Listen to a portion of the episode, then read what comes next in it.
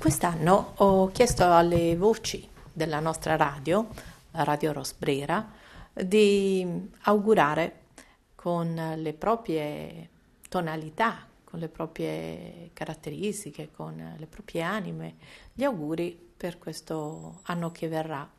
E, e nel sentirli eh, ho proprio pensato con, con gioia che c'è tutta la diversità, ci sono tutte le componenti che caratterizzano proprio questa, questa radio, che ha un'unica voce negli intenti, che sono quelli appunto di ascoltare della buona musica, di, di fare qualche pensiero, insomma di, di farci compagnia. E, ehm, e poi eh, sentirli mi, mi, ha messo proprio nella condizione d'animo di pensare, eh, ma io cosa voglio augurare poi alla fine anche agli ascoltatori? Beh, io quest'anno mi sento di voler augurare la gioia dell'amicizia, perché in quest'anno eh, sicuramente abbiamo tutti avuto modo di riflettere sulle nostre priorità, su quali sono i nostri valori. Potrei farlo citando cose bellissime che si sono lette, cito un libro molto bello che appunto mi ha accompagnato per questi pensieri e, mm, è quello di Pietro del Soldà, proprio che si chiama Sulle ali dell'amicizia. E no, in realtà è sulle ali degli amici, ma io ho continuato a parlarne dell'amicizia perché mi piace proprio anche la parola.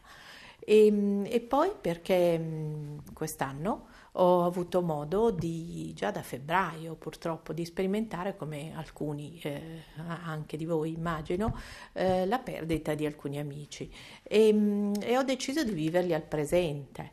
Eh, ho perso un amico caro che aveva lavorato con me agli inizi proprio della mia carriera giornalistica, Mauro Carbonara, che faceva delle bellissime illustrazioni.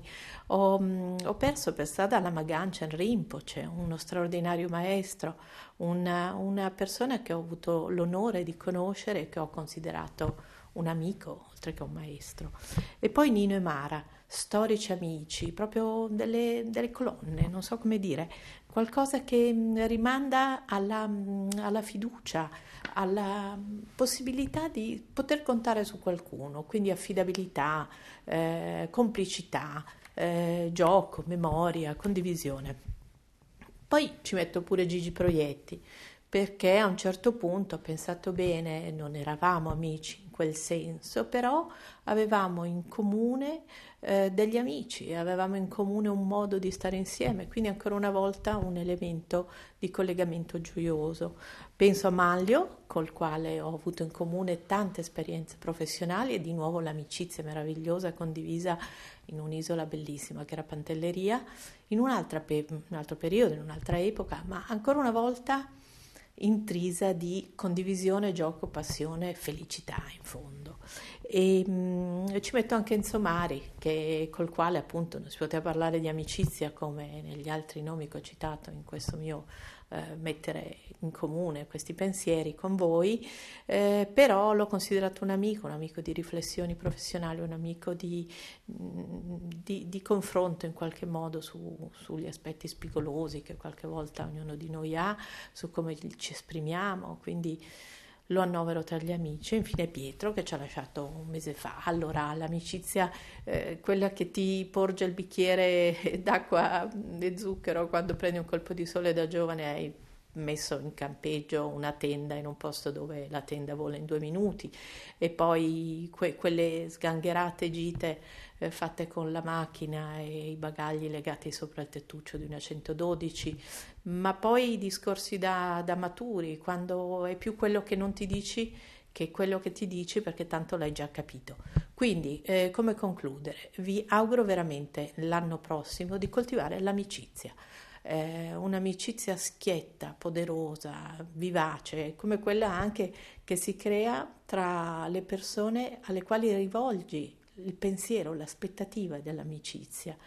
E tutto diventa molto concreto, molto vicino e molto saldo e molto solido, quindi vince le insicurezze, vince i timori. Quindi in questo momento auguro, ovviamente non li citerò tutti, ma coloro che lo sono si sentiranno chiamati in causa, gli amici passati, gli amici presenti e gli amici che sicuramente nel futuro conto di incontrare. Radio Rosbrera 2021 vi auguro davvero l'amicizia. Rosanna.